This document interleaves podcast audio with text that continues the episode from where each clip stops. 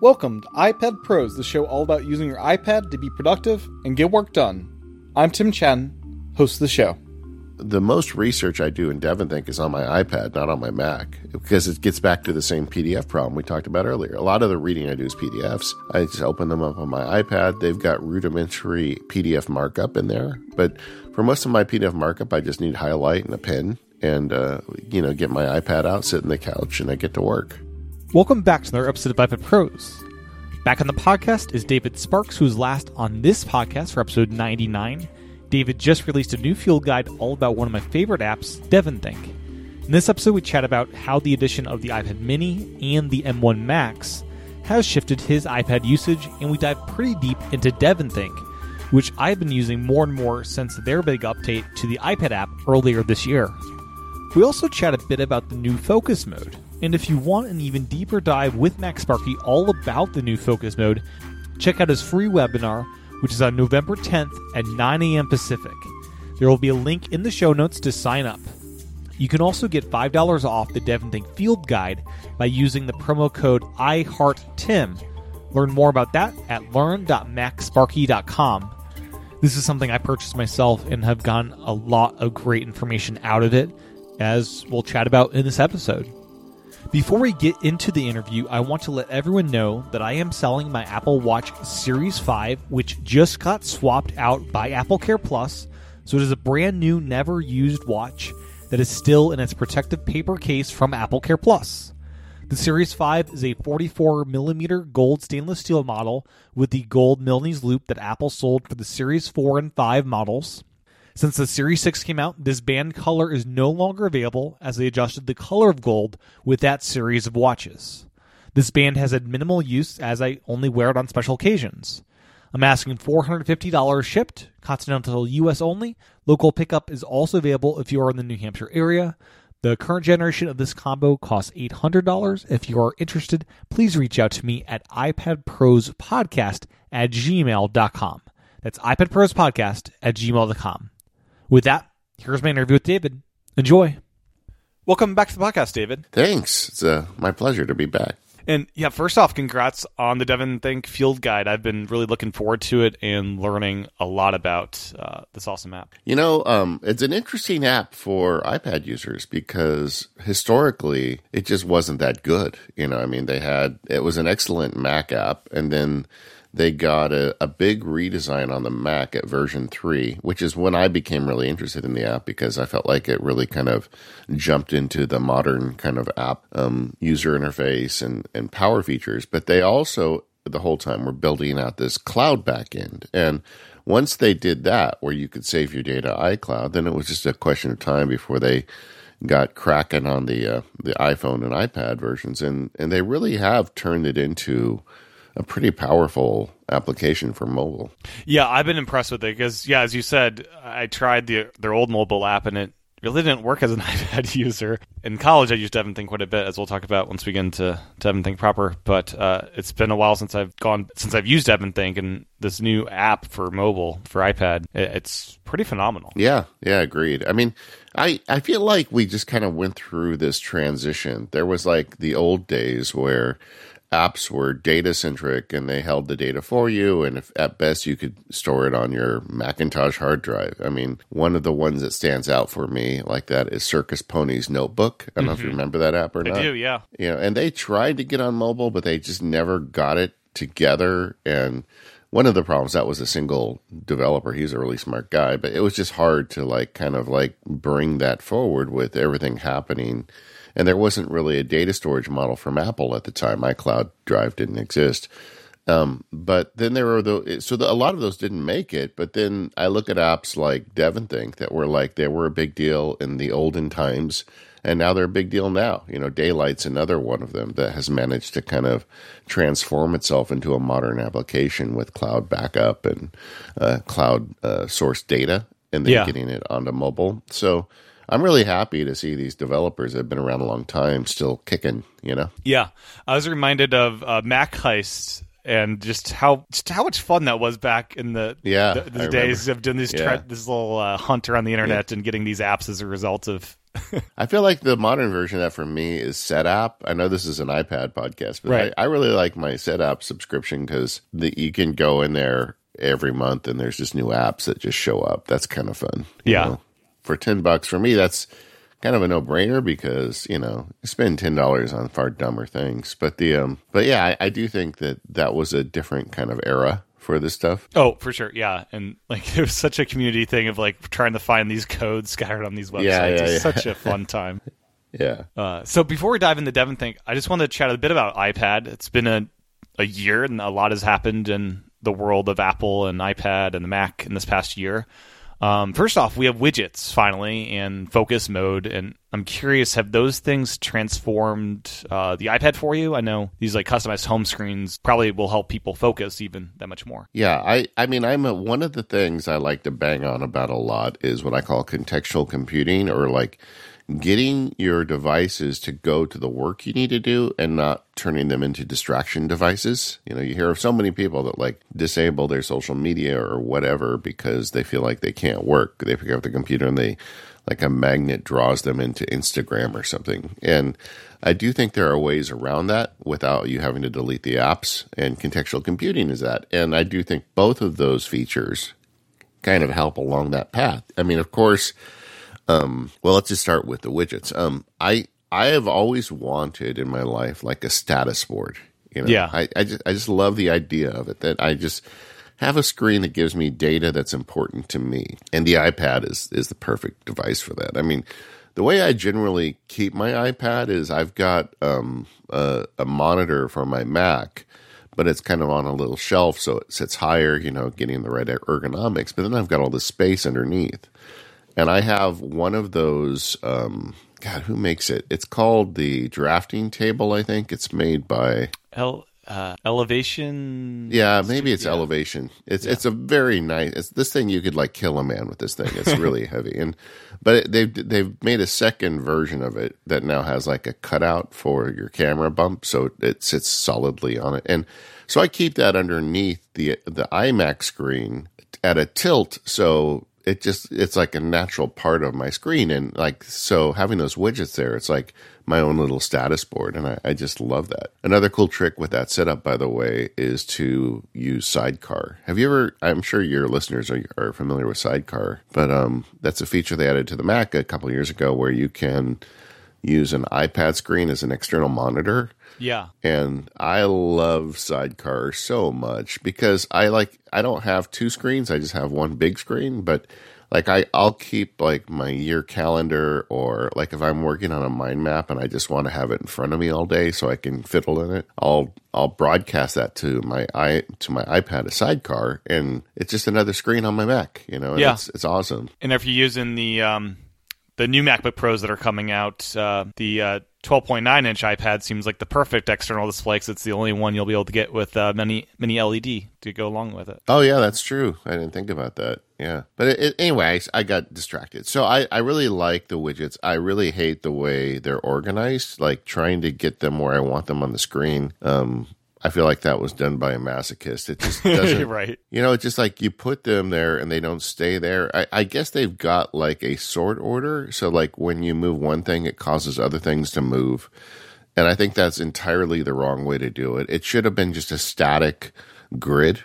And yeah. when you put something in a place, it stays there. And if you put something else on top of it, then it moves somewhere else. But otherwise, it stays there. And I don't like that. Um I don't know yeah. if you're aware or not, but you can reset those in both portrait and landscape mode, so you can change the order. But once you get the order done, and like you're you're terrified to make any changes because you don't know what's going to happen if you put like one icon on there. One thing I do like that they do is if you open a stack, you can just add a widget to the stack rather than trying to drag it on top of a stack. Yeah, and doing that whole scary thing that you're talking about. Yeah. I guess I should use stacks more, but I, I really don't use mini stacks. To me, I I just want to see it all, and I don't want I don't want there to be variables. Like I don't mm. want to look at a place where I think there's always the weather and then see a picture. I need yeah. to, you know, in my brain, like the weather's at a certain point on the screen, and every time I click it, my eyes just go to that. Right. So I'm nervous about like moving them. But also, like, it, I am trying to treat it as a status board. So I've got two Fantastical widgets. One, which is kind of the pretty date version, and then underneath that is the large widget with, um, not the extra large, but just the large widget with the the list of today's calendar events. I've got my primary OmniFocus um, perspective. I've got the weather, you know. So I've really tried to kind of gear it to be that status board that's sitting under my Mac, or even when I'm not away. And when I'm away from my Mac, just working my iPad, I open it up and all that stuff is there. And I've just got a couple apps. And then that's the other thing is I hate the way it renders apps because it's it's it should be giving you more compression with apps. But oh, for sure, you know, I mean, but they're getting there, you know. And I I don't believe this is the end story for widgets on the iPad. I mean, the iPad's a big deal to Apple, and I think they got it out the door this year. And I'm hoping that next year it gets more powerful. Yeah. So uh, how have you rejiggered kind of your usage of iPad? We, we now have M one MacBook Airs, and I believe you're getting one of the M one Max MacBook Pros pretty soon here. And so the Mac yeah. hardware is finally out of this dark days that started in twenty sixteen. Yeah, and yeah, that's a good way to, to put it. iPad. Yeah. yeah. Well, it did change. It really did change because, you know, the, the Mac now has a lot of the features that only the iPad had before. You know, all-day battery, light and thin, you know, no fans. Well, that's not true for the MacBook Pros that are coming, but yeah, you know, that's ProMotion uh, now. That that was a shocker to me. ProMotion, yeah, I mean, better screens, and so so they um they are, you know, they they've closed the gap a little bit, and there's certain things that I do on a Mac that to me are a lot easier to do on a Mac, and so having a MacBook Air for the last year, or even you know being able to do some of those Mac tasks remotely, which was something I hadn't done for a long time, has been a big boon for me. I mean, historically, I had my my Mac at my desk and my iPad anywhere else. But the the problems I was running into, and I talked about this before on your show, but just mm-hmm. the file the file management stuff on the iPad was a real hassle for me because I manage lots of files. Um, you know, the day job, I'm a, a transaction lawyer, so I get sent, you know, twenty spreadsheets in one email, and then suddenly, like, how are you going to manage that on an iPad? They just Apple just doesn't look at someone like me as an iPad user. But I did have kind of a revelation this year. Um, I was talking at dinner with my kids about it because they both have iPad Airs. They're both in college, and they were just talking about how much they love the iPad and how much it like changes the game for them at school. They don't have to worry about losing papers. They, both of them, use iPad nearly exclusively in class. And, you know, mm-hmm. they'll, um, one is on GoodNotes, the other's on Notability. So, which is kind of funny to me because those are the best two. And yeah. they both pick different ones. But, but, you know, they sit in there with their Apple Pencil. They take notes. They love it. They're using the iPad the way Apple shows it in the commercials, you know? Mm-hmm. And it is flawless for them. It does exactly what they need it to do. And they do both also have a laptop because, you know, their dad is Max Barkey. So, they've got the benefit of both, but they really like the iPad for, for moving around. And it got me thinking, well, how come I'm always trying to push against the edges of what Apple wants us to do with the iPad? And this was right before W W D C. And I said, you know, I'm going to look at W W D C as the barometer. And, you know, if they add a bunch of file management power user tricks, and I'm going to keep, you know, climbing that hill, if not, I'm going to stop being Sisyphus, and I'm going to just focus on using the iPad for what it's really good at. And of course, they really didn't add a lot of features, you know. yeah, they they uh, basically set a new baseline for, okay, we have multitasking that you can actually use in tablet mode. You don't need a, a keyboard to multitask anymore. And yeah, yeah, they set a new baseline to build from. I, I think this. Yeah, and honestly, though, what they said was, the stuff that we've always said the iPad is good at, we're going to make that stuff easier for you. Yeah. And and I'm like, okay, well, you know, that's what I'm going to do with an iPad now. I'm going to focus on that. And, like, there's a bunch of stuff I do. We did a Mac Power Users episode a couple weeks ago where we went through all the workflows that we, we do on iPad, and there were a lot of them. I mean, because now I said on the show, you know, I'm I'm kind of backing away from the iPad a little bit. I'm not going to try and fight it anymore at these edges because it's really not progressing for me. And a lot of people got upset and they wrote me and said, well, why are you stopping using the iPad? The iPad's great. I'm like, I'm not stopping using it. I'm just stopping fighting it. And um, I'm just focusing on using it for the stuff that it's really good at. And now that you've got a laptop that is thin and light and the battery lasts all day, I can do that stuff on the Mac. And uh, I'm actually kind of at peace with the iPad now because of that, you know? Yeah. Yeah, and you can use it for, like, the focus tasks that's, like, you're just, like, let me do some writing, let me yeah. figure things out with a mind map and just do things that are more iPad-y where you're just doing one kind of thing that you're, you know, devoted to at that time. Yeah, I mean, like, I try to write three or four blog posts every weekend for the week, um, and then, you know, there's always kind of, like, news-related items that show up on Mac Sparky, but there's also kind of more, like, think-type pieces or stuff that you can anticipate, and I usually write those over the weekend, and I just, last night, I, I took my iPad with the keyboard in the backyard and, and wrote them all in drafts. And I mean, that kind of stuff the iPad is amazing at. And um, needed to do a little web research, and I could, but at the same time, it was a fairly, you know, simple process. And that's an example. I mean, or reading contracts on the iPad. I could never do that on the Mac. Yeah. Yeah. And just like going through them with Apple Pencil, marking up P D Fs. Perfect. Exactly. So, the iPad mini is now, I believe, in your household, as well as the eleven-inch iPad Pro. Um, yeah, yeah, I know. so um, It's kind of embarrassing, you know, that I own so much of this gear. But yeah, I, I got an eleven, I got the iPad mini. I just wanted to see it. We, yeah. we had, I, You know, I, I am such a sucker. We I had an iPad that was kind of old, but it was, it was an iPad mini. It was the old design. It wasn't mm-hmm. the most recent one, but the... The one before that, I forget. If the new one is G six, right? Yeah. And so this was like a G four iPad mini. Okay. And I took it into Apple, and they gave me a couple hundred bucks for it. So I'm like, okay, I'm just going to buy the, the new one. And uh, and I, you know, the reason that got me, and you and I were talking about this before the show started, is because I already have that Apple Pencil that I love, and mm-hmm. I just wanted to see what it would be like with kind of like a mini notebook kind of thing. Yeah. And I love this thing, man. It's awesome. Yeah, when I held it at the Apple Store, just it just my I had a smile on my face. It was just it's delightful. Yeah, yeah, it is. I mean, it's it's a weird feeling, that modern shape on something so small. Um, it's also uh, I, I'm still trying to get used to the Touch I D on the button. yeah, I, I I wish they had been able to put it in the Face I D, because you know the iPad. One of the things I just love about the iPad Pro that I have is, man, I just turn it on and it's unlocked. I don't, it's like you don't think about it. And um, uh, with the Touch I D, you got to like tap up. I mean, man, what a whining uh, I know, right? complaint, right? I mean, like, you know, my dad, you know, he, you know, when he, he, he went to Korea, you know, he had like, he had a really hard life, and I'm here complaining about tapping on a button to yeah. unlock my iPad. So yeah, so something people talk about is with Face I D and Macs. It seems like laptops will eventually get that, but when I use my iPad and like the Hoverbar Duo, and I'm like back a fair bit using it as like a desktop iPad, I have to like lean forward so Face I D uh, is close enough. So I'm curious if it actually ever come to, you know, desktop form factors because of the distance uh, issue. Yeah, I don't know. I guess, I mean, if we get iMacs next year, I think that would be the place you'd put them. I mean, it's got a nice thick casing, so you can't complain that there's not enough room in there for it. Yeah. But yeah, yeah, you do have to lean a little bit closer. Uh, uh, you kind of, kind of realize that when you start using your iPad on a stand from a distance, like, oh, I'm not close enough here. Yeah. Well, I mean, I think they could tune it, you would think, but I don't know. Yeah. I guess we'll see. Stronger lasers. yeah. Yeah.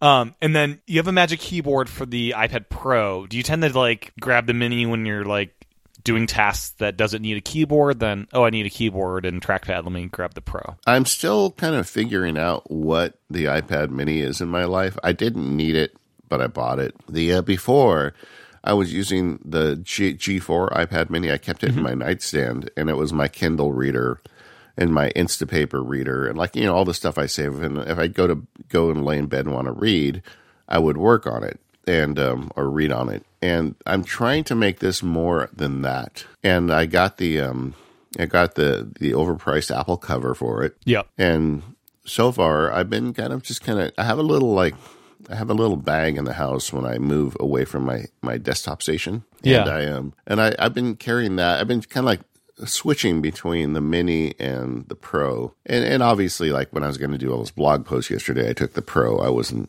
going to try and do that on the mini, although that is the easiest iPad that, to thumb type on for me. But I wanted to, you know, use a proper keyboard. But, you know, just for kind of like tooling around the house. I like it.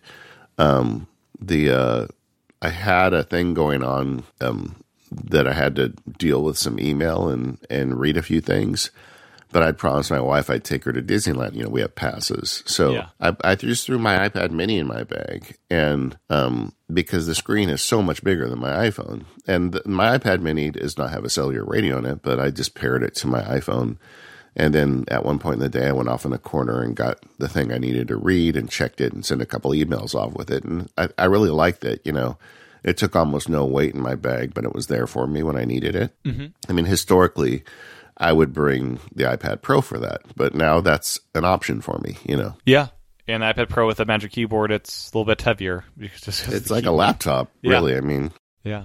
Um, so I know you play saxophone, and you've talked about in the past a MIDI saxophone. I'm never, sh- I'm not sure if you actually ended up purchasing that or not. Yeah, I did. I got, I got one from Yamaha, and I, uh, I didn't, I don't have the name, but I'll, I'll find the name of it. It's, I think it's got a, I think it's five hundred series something. And, uh, one of the listeners of the show is a, is a Yamaha executive. And, and cause I was complaining on the show cause I like to play my sax, but with COVID, my kids came home, you yeah. know, and they're like, they're going to college up in their bedrooms.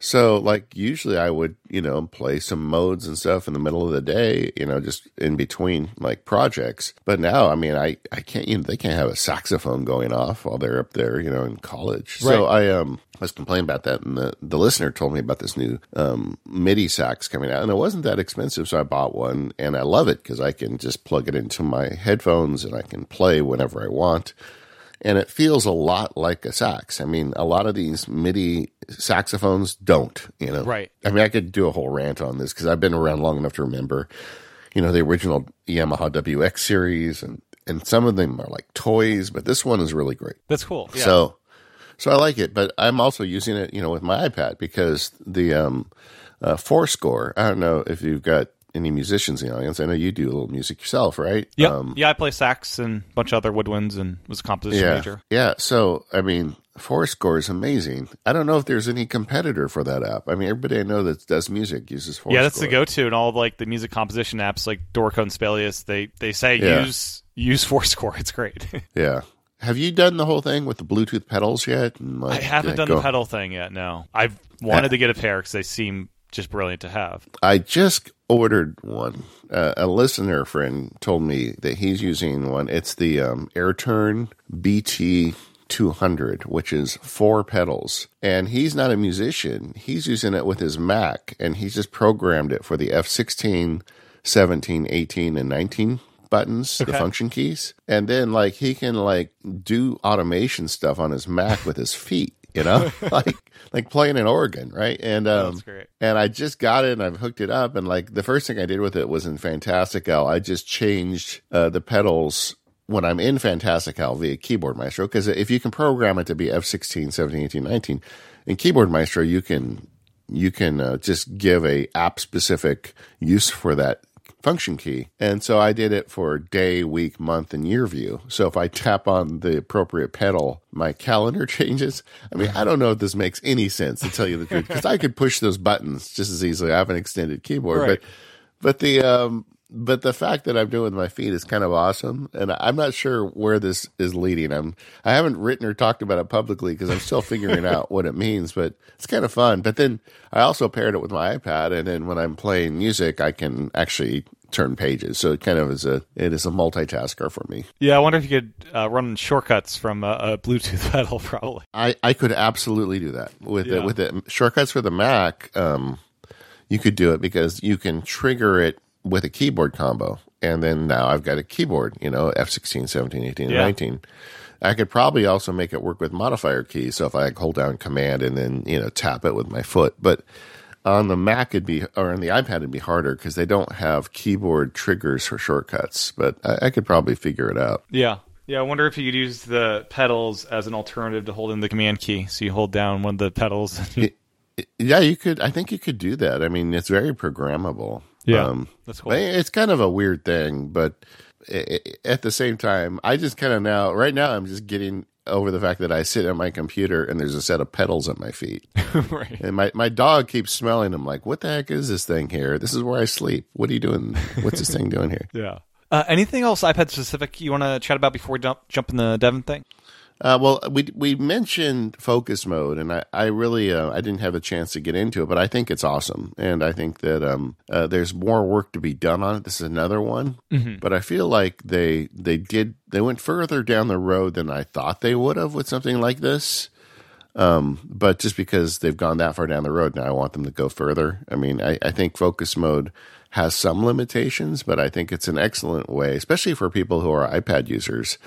Um, to kind of get more focused, because one of the things you can do on iPad and iPhone that you can't do on Mac is you can have a custom home screen based on your focus mode. Um, for example, when I go to Disneyland, uh, we go often because we have passes. The um, I have a Disneyland focus, and that gives me the Disneyland app, the weather, the clock. It, it like it totally changes the look of my phone, and then it like blocks out a bunch of people that may interrupt me that I don't want to talk to, and I'm having yeah. fun with my wife.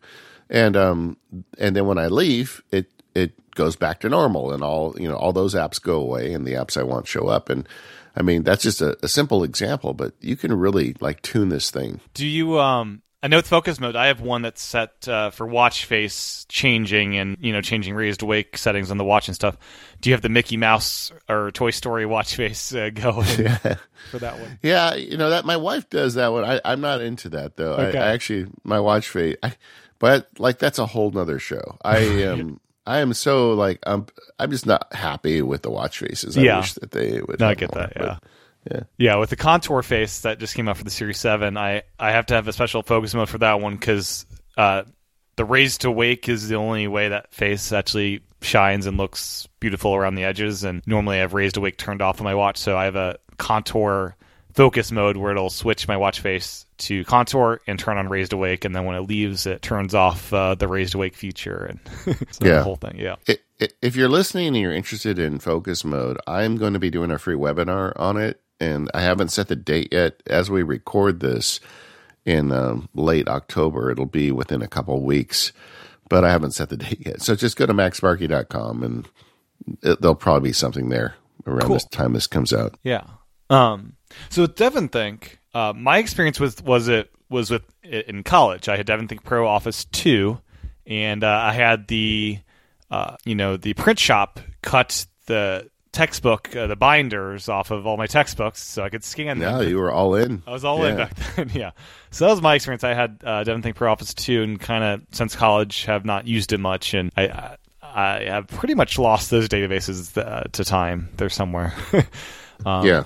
My textbooks, thankfully, I they were also my Evernote database, so I um, managed to use um, DevonThink to transfer my old Evernote database into DevonThink. Uh, the Mac app is a really yeah. awesome transfer tool for that. Yeah. So what was your experience with the application prior to diving into the, the field guide and learning more about it? Well, I mean, I was around the fringes of DevonThink for years, and I would try it out, and then like I just felt like it was too creaky for me. And then when version three came out, I really kind of fell in love with it because it's a lot of things. I mean, that was the weird thing I tried to cover in the field guide is that this DevonThink app, it can be a lot of different things. For some people, it's just like a power finder. Like you put your stuff in there and you can encrypt it before you sync it. And there's a whole bunch of different categories of metadata. It's got better search.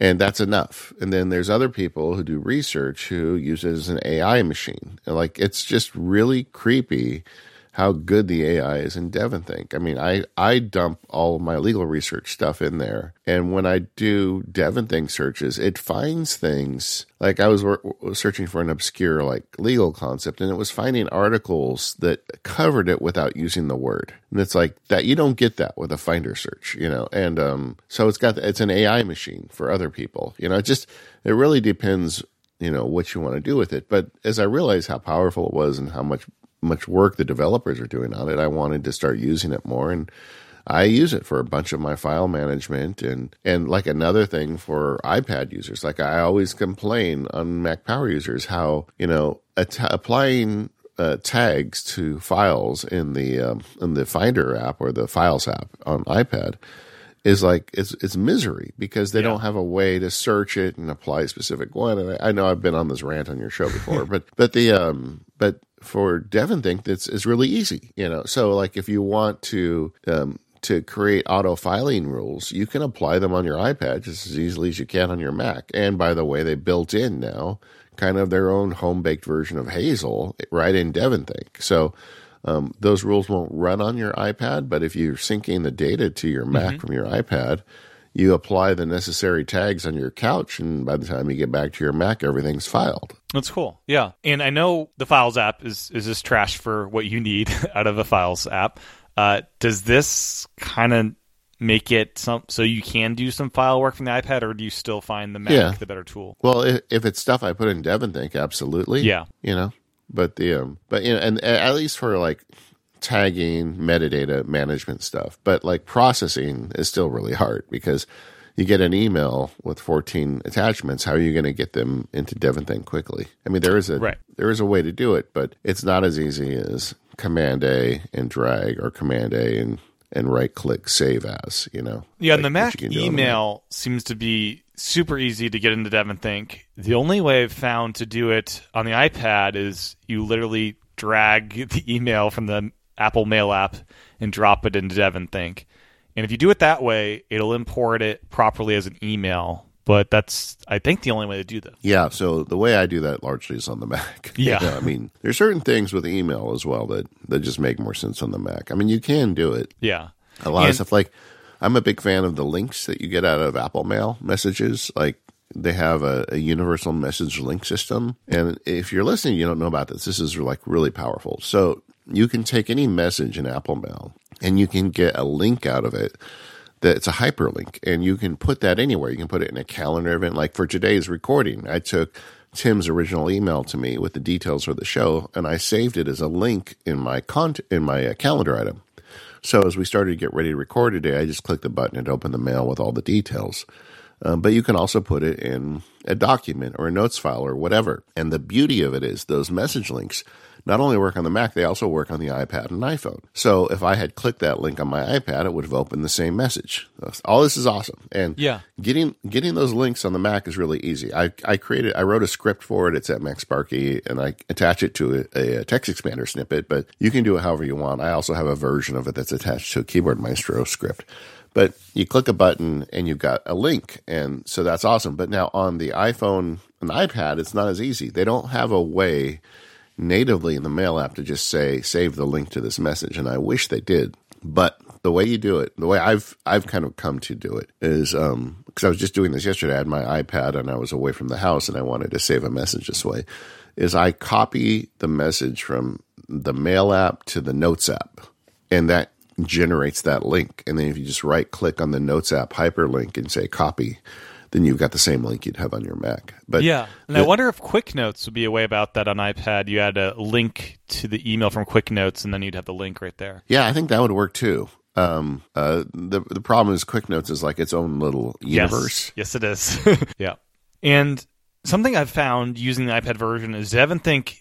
It's really great for file management and the notes part of it, but the A I robot stuff, I don't think they've spent a great deal amount of time in porting all of those things over. Like you were talking about in one of the abilities within search, it has this uh, circle that's kind of like how sure it thinks it is. Yeah. And my version of uh, my DevonThink doesn't have that circle because I think it's probably syncing that data over from the Mac to add it to yeah. um, what it thinks is going on there, and just it's not there for iPad yet. Yeah, and I would recommend for iPad Power users to to write the DevonThink folks and tell them the features that you want the most, because right now you have an opportunity to affect change. They are working very hard on making the iPad app, you know, A, an equal level playing field with the Mac app, but they're super interested in what users want, and they, you know, they've got to choose what they do. Yeah, you know, as they're going through this stuff, and everything's work, but you know, you got to choose what, you know, what features you bring in, in what order you bring them. So let them know what it is that you want, so they can get that feedback. Yeah, for sure. So something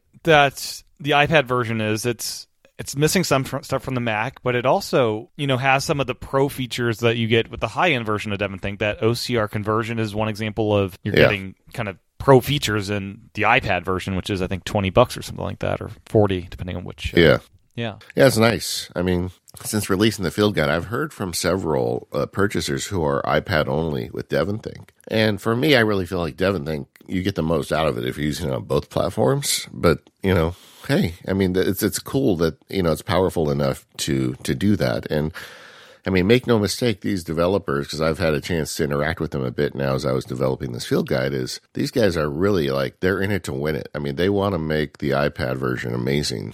They're not just trying to, like, mail it in. Yeah, and and it really is remarkable what you can do in this app. I do love the whole concept within DevonThink of having multiple databases, so you can yeah. you can really organize your stuff how you want it, and the search is really great to find stuff. Uh, with the O C R, do you know on the iPad, is there a way to just say O C R all my P D Fs? Uh, so far, it's just, you know, one by one, you have to kind of select them and do it that way. Yeah, I think it's just one by one at this point. I mean, this kind of gets back to the fundamental problems of programming apps for iPhone and iPad. The Apple has like a built-in kill switch on all of them. And like if it takes too much resources, if it's running too long, it just shuts it down.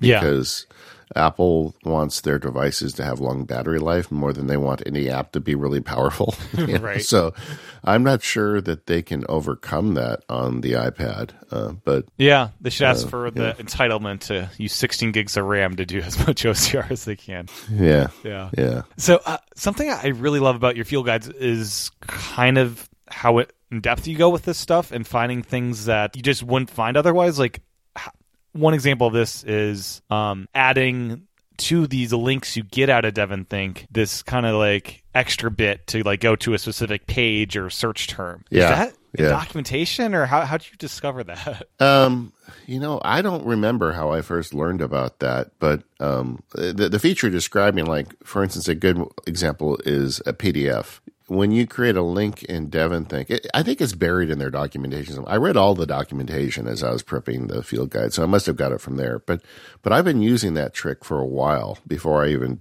started the field guide. But the um, if you go to a P D F, you can say what page you want to go to. Like if like the thing you really want to see is on page five, you can add, you know, a hypertext to the end of your link, and it'll like go to that page, which is kind of fun, you know. And that, again, all this stuff works cross-platform. Yeah, and for that one, do you use like Keyboard Maestro or like a shortcut to make entering those uh, links easier to add that stuff to the link? I could, but I just write it. You just write it out because you have memorized, yeah, yeah. yeah. And for the web browser extensions, I know Safari has amazing stuff on the Mac, and there's the Share Sheet extension. Or action, I should say, on iPad yeah. and, and iPhone.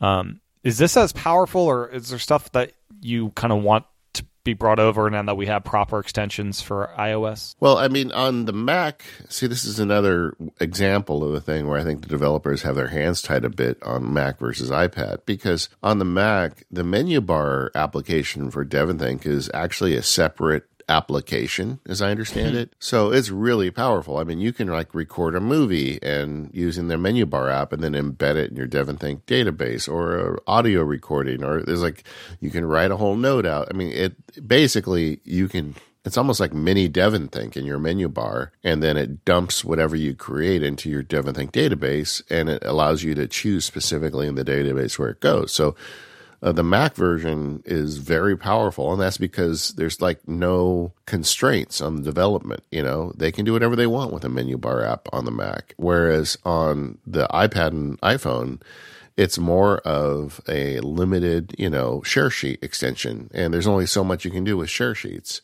So the way I deal with that is I save Share Sheet extension stuff into the inbox of DevonThink, and then I can do a couple things. I can go on my Mac and sort it and organize it and enhance it if I want. Um, but I also created a bunch of rules. I, I mentioned earlier, DevonThink has like this Hazel thing built into it where you can use um, conditions to trigger actions. And the easiest way to do that is with tags. And you can add tags in DevonThink. So I could add one called, you know, Tim and iPad Pros, and anything that has the tag Tim and iPad Pros goes into my iPad Pros, you know, grouping in DevonThink.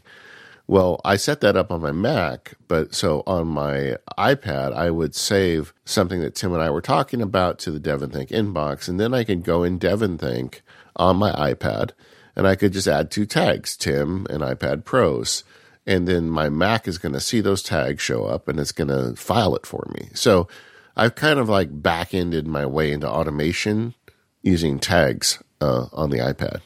Does that make sense? I know it's kind of complicated. Yeah. yeah, you're using the tags and then having the Mac kind of, you know, automate based on that stuff. Yeah, the tags are basically the triggers. Yeah. And then the, what I do with it is easy. It happens on the Mac. And I would like to see all that automation stuff come over to the um, the iPad. But again, there are certain limitations. You know, I mean, just the iPad is a very different device. All the things we love about iPad, the long battery life and the simplicity of it, um, that comes with a cost that the developers have to pay. You right. know? They have to figure and, solutions out yeah, that might be. There's only so far they can go down that road before they hit roadblocks. Whereas on the Mac, it's kind of like Wild West, because it always has been Wild West. Yeah. And and so you do get more power, which is kind of like, kind of getting back to the beginning of the conversation, why I stopped fighting the iPad. I use the iPad for what it's good at. And if Apple decides one day they want to like take some of those roadblocks down, there are a lot of developers out there chomping at the bit to keep keep driving down the road, you know? So, yeah. um, but I don't know when that, that'll happen. So why do I keep, you know, trying to like come up with these crazy workflows to get around this stuff? I, I'm just like, okay, well, I'm going to use the iPad for what it's good at. And and in Devon Think, it, it's great for capturing stuff with that share extension.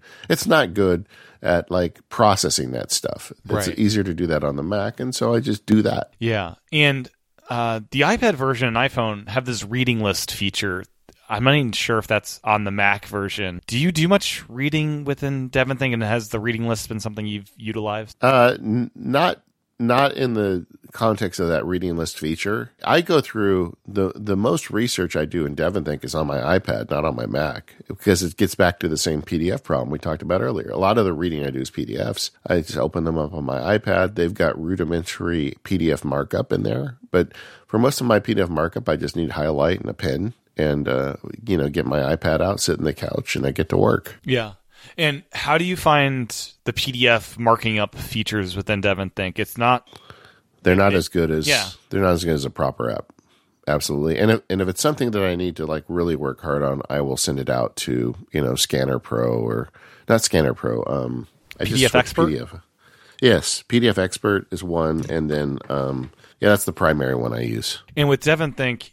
You show this really cool in the, um, in the field guide of a Pages document that you can just open in Pages and it saves right back in Devon Think, and that would yeah. behavior would be the same for P D Fs, I'd imagine. Yeah, yeah. For those that are iPad only or most mostly iPad, uh, what parts of the field guide should people check out outside the mobile app section? Yeah, I mean, I think you would want to watch the beginning section that it kind of explains the philosophy behind Devon Think, so you can figure out how you're going to use it. Um, there's an entire section in there. I don't know offhand how long it is. I'm I'm pretty sure it's over an hour of material just on the iPad and iPhone. I put it all together so people who want to do mobile stuff can consume that.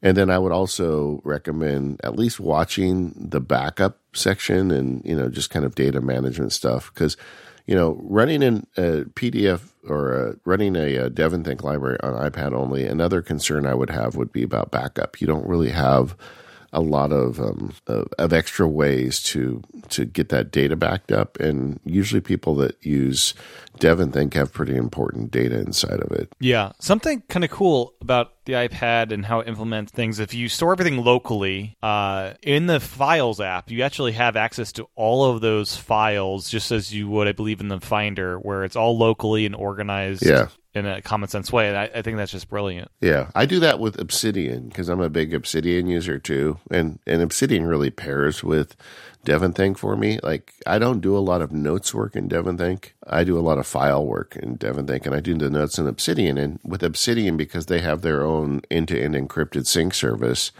the trick with that is that you store your Devon Think database, or your vault as they call it, on local storage on your iPad and your iPhone. You don't put it on iCloud, and that way it never hits a... Uh, I guess what I'd call, you know, a non-encrypted cloud. Yeah. And then they pull the data from your local store. But then the fact that you've got it on your local data means that you have complete access to it. And like, I can write a draft script that'll create a new note for Obsidian and just save it to my to the folder structure of Obsidian.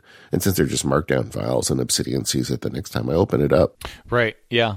And with the backup scenario, so there's now iCloud for syncing stuff back and forth. And there's also separately an iCloud backup within DevonThink. Um, yeah. Yeah. And the iCloud sync's been really rock solid for me. Yeah.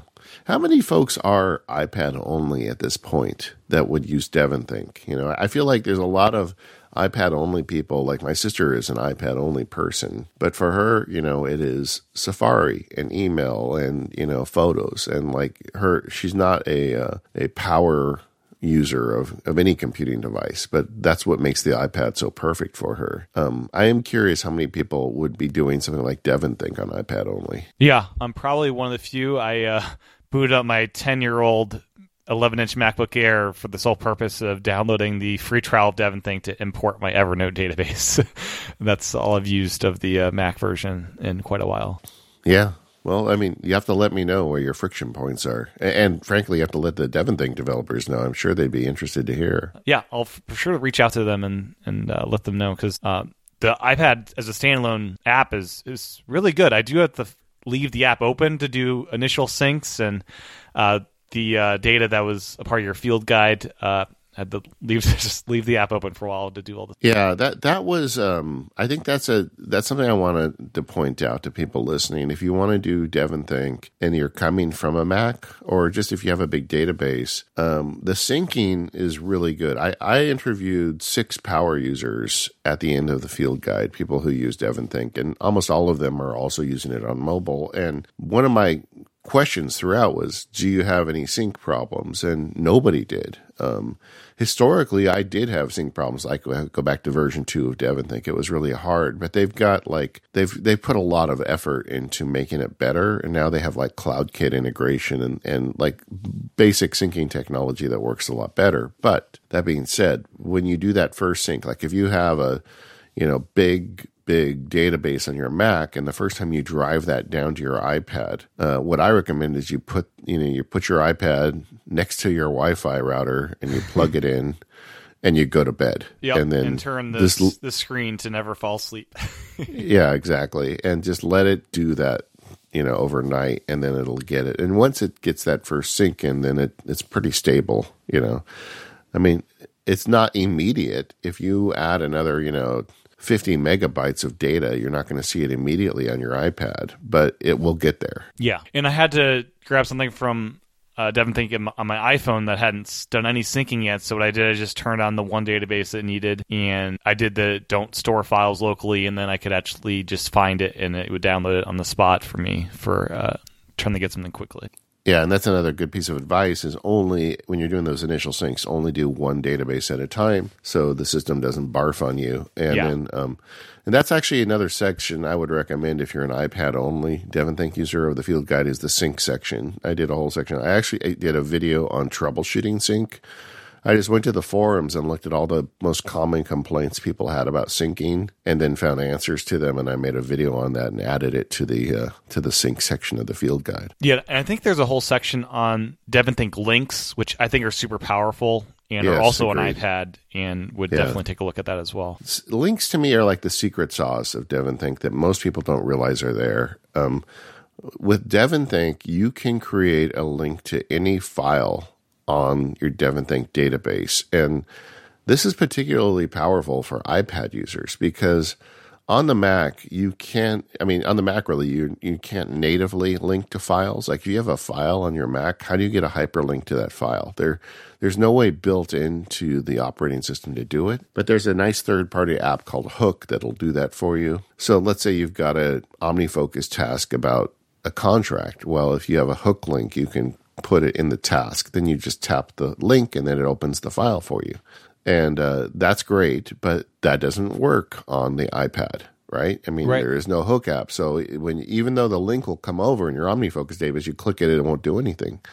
Whereas DevonThink can create a link to any file in the whole database. So whatever it is you're working on, you can create these links. And this kind of gets back to contextual computing for me. So a DevonThink link is superior to a Hook link in that um, it works on both iPad and Mac. So I can put a DevonThink link to a, a client project I'm working on that I, of course, have to have in DevonThink. And then if I'm on my iPad and I'm in OmniFocus and I click the link, it opens up DevonThink and goes straight to that file, which is, again, contextual computing, getting you to where you need to go without putting you putting anything in the middle. Yeah, and it's and it's super convenient because you can also link to uh, databases, like folders. It's not just like yeah. an individual file if you want it to be. Everything is linkable. The DevonThink team just made everything linkable. It's great. And then, like we were talking about earlier, you can even link to a specific page of that document or whatever. If widgets came to iOS, iPadOS from DevonThink, what would you want those to be? I don't know that I'd want them, to be honest with you. Okay. I mean, I mean to, to me, widgets are status board things. I don't need to know how many files are in my DevonThink. I guess I would say most recently opened files maybe yeah. would be okay. But I don't even use the uh, the Files app, you know, widget. I I just... You know, to me, that's like, I don't want to be, that's not that useful of data to me when I glance at my iPad.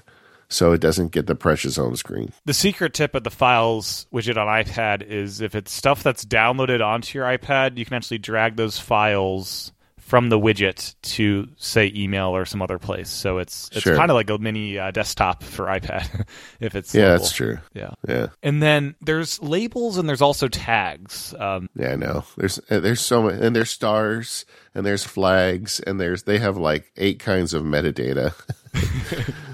And I think what happened was, you know, people say, well, I would like to, ha- like to have flags or I would like to have labels. And I think the developer's like, we're going to make everybody happy. And uh, I use tags. That is my almost fundamental metadata system for DevonThink. Occasionally, I use the flagging uh, to just get a couple things that I need to have immediate access to, but those are temporary in my mind. Um, I don't use labels at all. And um, so I, I guess you just got to kind of pick your... your metadata. Yeah. Yeah, because if you use too many, it might be like, whoa, what am I, what am I doing? Yeah. Well, some people do find uses for them all. Like, uh, you know, I hear from people who are like doing their PhD thesis and they're like using the heck out of DevonThink and they've got like everything dialed in. Another thing I cover in the field guide is you can create custom metadata. Like I have a custom metadata field for an OmniFocus link, you know, to an OmniFocus project mm-hmm. and one for an Obsidian link too, because like for all my projects, there's a page in Obsidian and there's a project in OmniFocus. And so I just made custom metadata in DevonThink so I can jump to the the task list or the project page right out of DevonThink. And then, of course, I make links back to DevonThink on those pages. So everything is connected. I've built like a super app, you know. Yeah. It's Obsidian for notes, OmniFocus for tasks, and DevonThink for files. And you know, and everything connects. It's just awesome. And but that was an example of creating your own custom metadata field. Yeah. So uh, multiple window support is on the iPad version. Um, so you could be like reading a document, taking notes in another window. Um, yeah. Is this something you do either on the Mac or iPad, having multiple DevonThink windows open and looking at stuff? The only time I find myself doing that is on the Mac when I'm processing inbox stuff. Sometimes I'll open two or three Uh, DevonThink windows so I can see other things at the same time. But largely, I like to focus just on one thing at a time. Gotcha. For automation, so it's largely lacking within DevonThink for iPad, but there are kind of shortcut actions. Have you yeah. found many uses of those shortcut actions, or are you mainly sticking with what's done on the Mac? Yeah, I don't do a lot with shortcuts. I, I really have, because maybe this is a bias of mine because I'm using it both on Mac and I, I, iOS devices, that I have just kind of made all the automation run on the Mac. And I just find that more stable. You know, kind of gets back to that, you know, um, Wild West of the Mac, where that automation on the Mac is absolutely going to run because I'm never going to have a timeout from the app or any unexpected problem that the operating system, you know, results from an operating system limitation. So I try to keep it on the Mac. Gotcha. Yeah, kind of the Mac's kind of like your DevonThink server almost. Yeah, and and also, I mean, I do consume a lot of DevonThink data on the iPad, if that makes sense, you know, like yeah. editing P D Fs, reviewing things. But like the mechanical work of DevonThink, I largely do on the Mac. Gotcha. And DevonThink has this ability to replicate files. So if you have a single file, you can have it in yeah. multiple places in your database. Uh, is that something you find useful?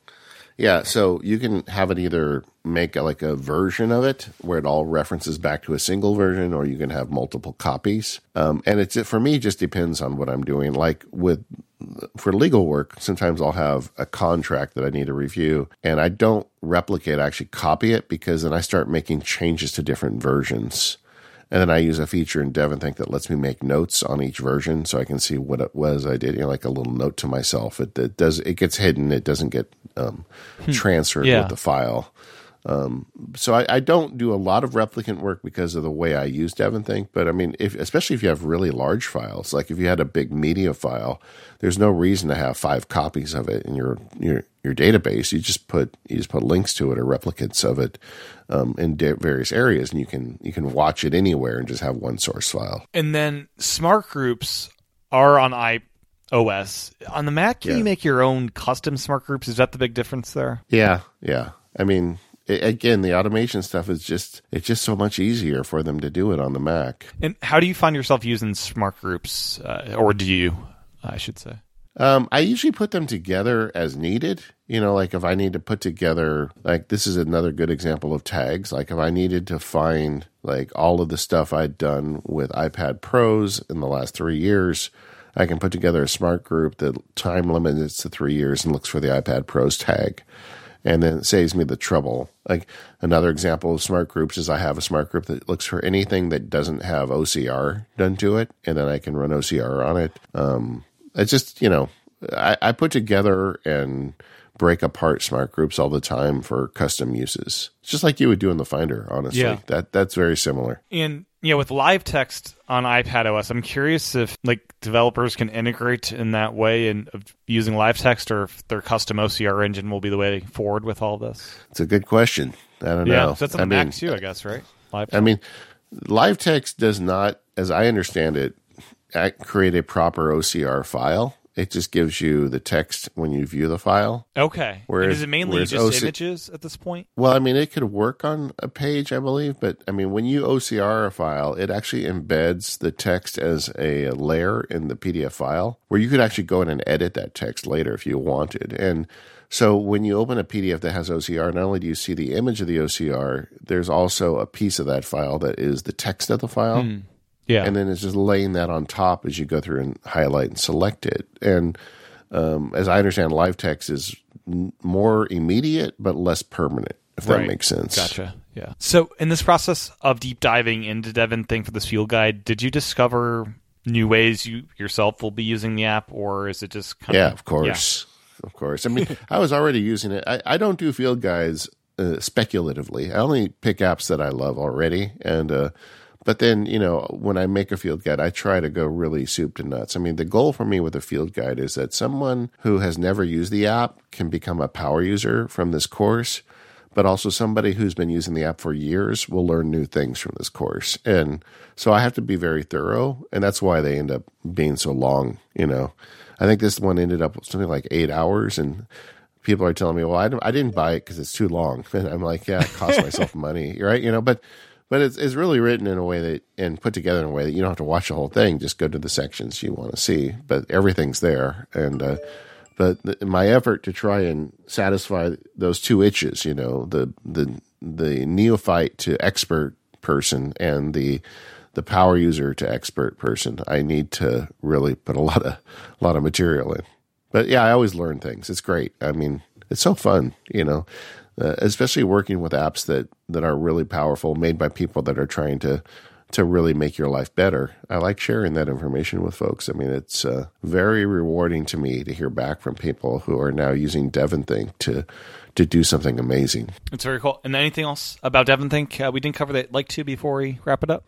Uh, no, I mean, it's, it's, the field guide is out there. So if you go to learn dot mac sparky dot com, there's a bunch of field guides there. I'm going to make one, uh, a five dollars discount code for the DevonThink field guide. It, it's going to be I Heart Tim. So, Excellent. Uh, but just spell that out, H E A R T T I M, no spaces. You okay. Know, I Heart Tim. And uh, I'll put five dollars off. So you Sweet. guys can get that, leave that up for like a month. So if you guys are interested, check it out. Um, but, uh, you know, it has a thirty-day return policy if you don't like it. And Um, it is really uh, these field guides for me are the best thing of my life that I create. You know, I feel like it's really, like I said, I really get good feels from putting them out in the world and and helping people get better at this stuff. Awesome. Yeah. Thank you for doing that. And I've really liked going through the field guide myself. Uh, for the interviews, I actually uh, threw that video into Fairlight and just exported the audio while I was at work, just listening to it. And that was uh, a good way to consume, consume that. I should probably go back and look at what they were showing me in those videos. Yeah. That was a new feature this year. Is I'm going to be doing that with future field guides too, what I call power user interviews, where I talk to people who are really getting a lot out of it. And I had...